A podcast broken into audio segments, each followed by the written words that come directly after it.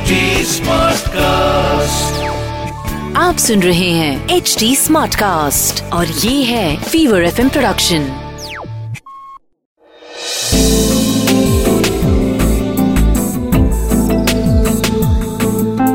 एक अधूरी कहानी।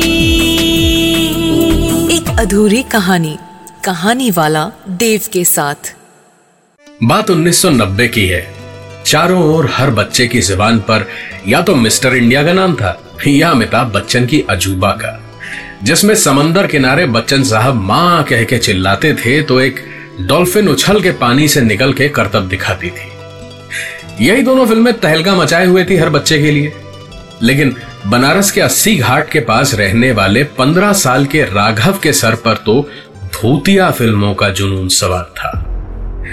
लिहाजा राम से ब्रदर्स वाली फ़िल्में देखता और हमेशा कहीं ना कहीं किसी ना किसी खंडहर में कोई ना कोई तहखाना या कुछ भी ऐसा ढूंढता रहता कि कहीं कोई सबूत मिले, किसी भूत, प्रेत, पिशाच का, लेकिन हर तरह के अघोरी बाबाओं के साथ बैठ के तपस्या करनी हो या फिर कहीं किसी जानवर की बलि देनी हो, सब कुछ करने के बावजूद आज तक राघव को कभी न कुछ दिखा, न कुछ महसूस हुआ था। एक शाम की बात है। राघव घाट पर बैठा हुआ आती जाती नावों को देख रहा था।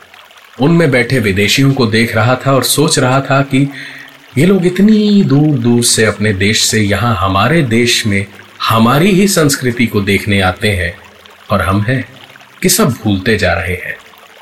इतनी छोटी सी उम्र में काफ़ी अलग था राघव सबसे। दोस्त वोस्त नहीं थे उसके कोई खास। बस घर पे दादी थी और एक गली में उसके जिगर का टुकड़ा मोती था। जिसे राघव को देख के जितनी खुशी होती थी, उतनी शायद खाना मिलने पे भी ना होती हो। और दादी, उन्हें राघव मनहूस लगता था और मोती एक बोझ कभी भी छड़ी उठा के दोनों पे बरस पड़ती थी। आज सवेरे ही दोनों को मार मार के बुरा हाल कर दिया था। तब से कुछ खाया भी नहीं था राघव ने।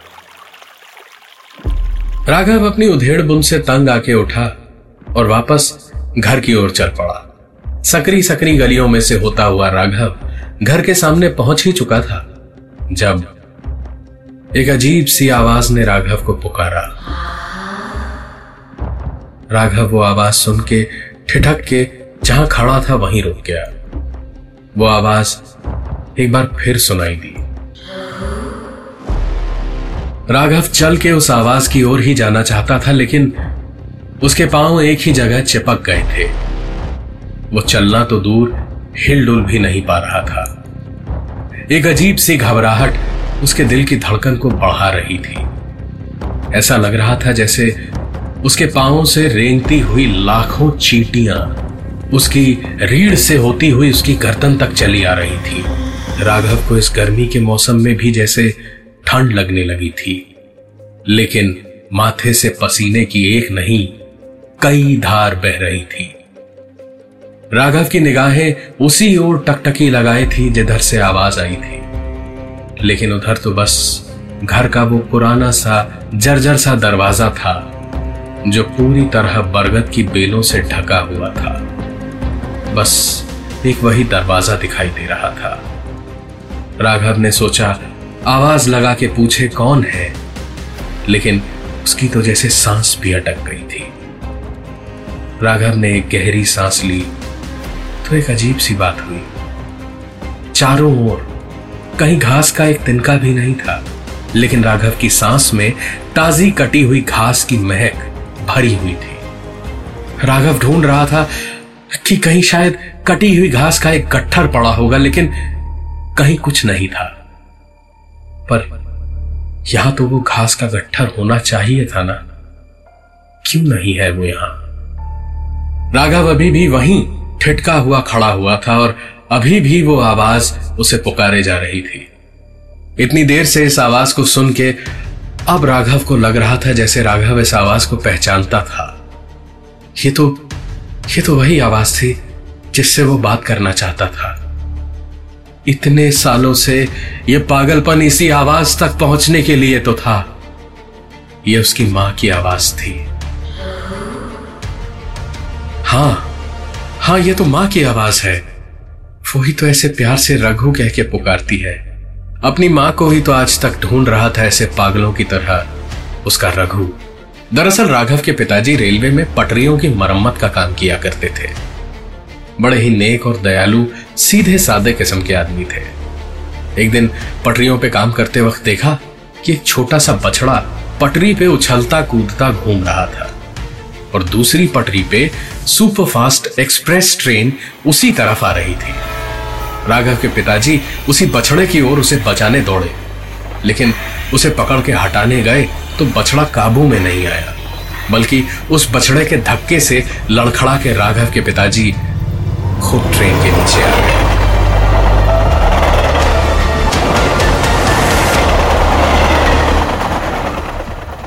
मौत के बाद उनकी नौकरी और रेलवे का क्वार्टर राघव की माँ को मिला। किसी तरह गुजर बसर हो रही थी जब एक सवेरे देखा कि दरवाजे के बाहर छोटे से बागीचे में घास बहुत बड़ी हो गई है। सांप वाप ना आ जाए, इसीलिए माँ ने सवेरे सवेरे हंसिया उठा के घास काटनी शुरू कर दी। और एक बड़ा सा गट्ठर कुछ ही देर में जमा हो गया। फिर राघव अभी बस सात बरस का ही था। उसे वो कटी हुई घास की खुशबू बड़ी अच्छी लग रही थी। तो राघव घास के तिनके उठा उठा के उन्हें सूंघ रहा था और उनसे खेल रहा था।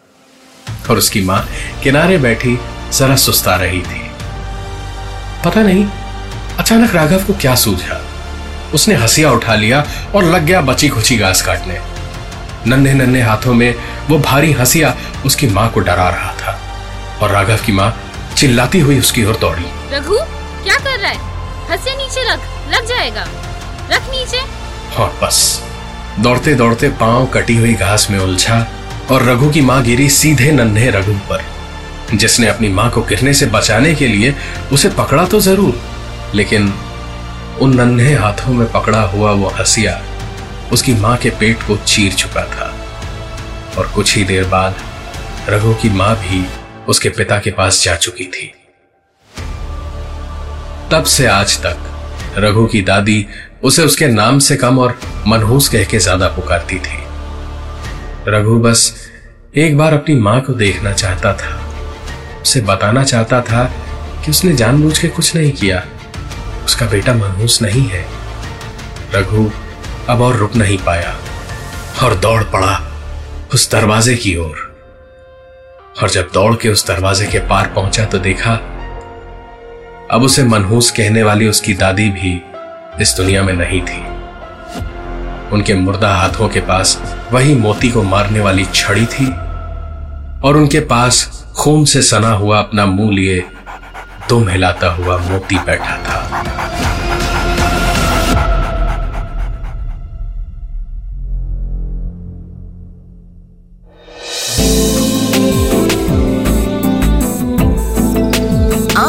रहे थे।